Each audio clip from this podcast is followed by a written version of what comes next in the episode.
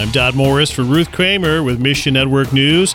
We'll start today with a shocking yet unsurprising persecution update from Iran and discover the latest trends affecting overseas missionaries.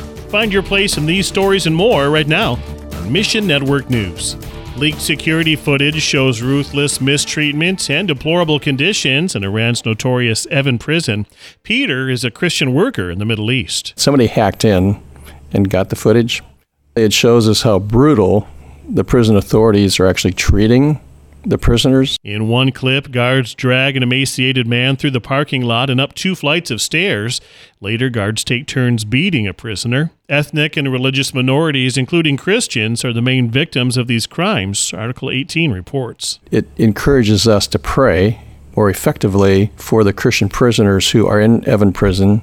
Uh, I would hope that the prisoners who have been beaten that will stop, but I don't think that's going to happen. Former prisoners say physical and psychological torture are common. Torture is a way of getting information from the prisoners. It also puts fear into the hearts of the men and women who are in jail. And nonetheless, hope remains. One of the fastest growing churches is in Iran. During COVID, we saw the numbers jump almost tenfold. Uh, various ministries had told us they were averaging like 300 salvations a month. And then all of a sudden, in April of last year, it jumped to 1,000 a month. Anytime you hear Iran in the news, just use that as a prompt to pray for the believers, for the distribution of scriptures, and for what I call the frontline workers, those who help lead the house church.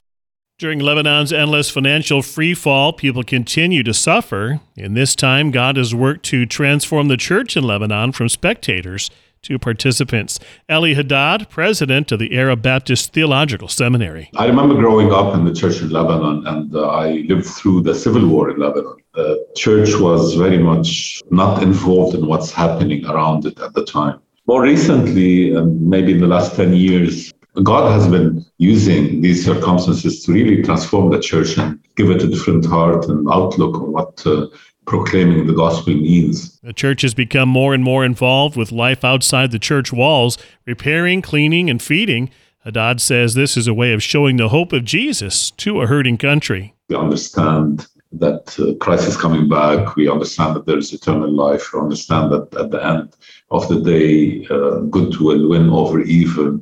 But outside the church, they don't have that concept and they don't care to learn about what's going to happen at the end of times when they are hungry and they are starving, they have immediate needs. Please ask God to provide for Christians in Lebanon and give ever increasing compassion.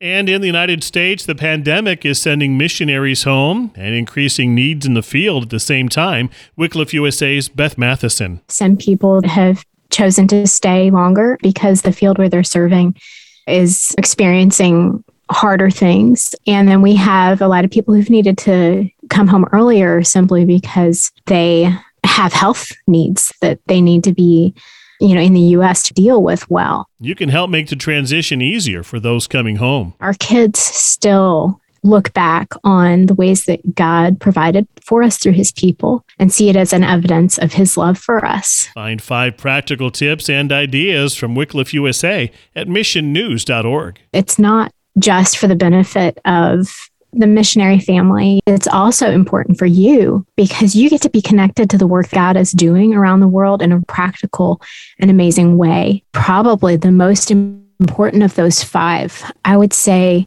give them space and grace and recognize that missionaries do struggle and they need to know that you welcome them as whole people and welcome their questions. Find your place in these stories and more at missionnews.org.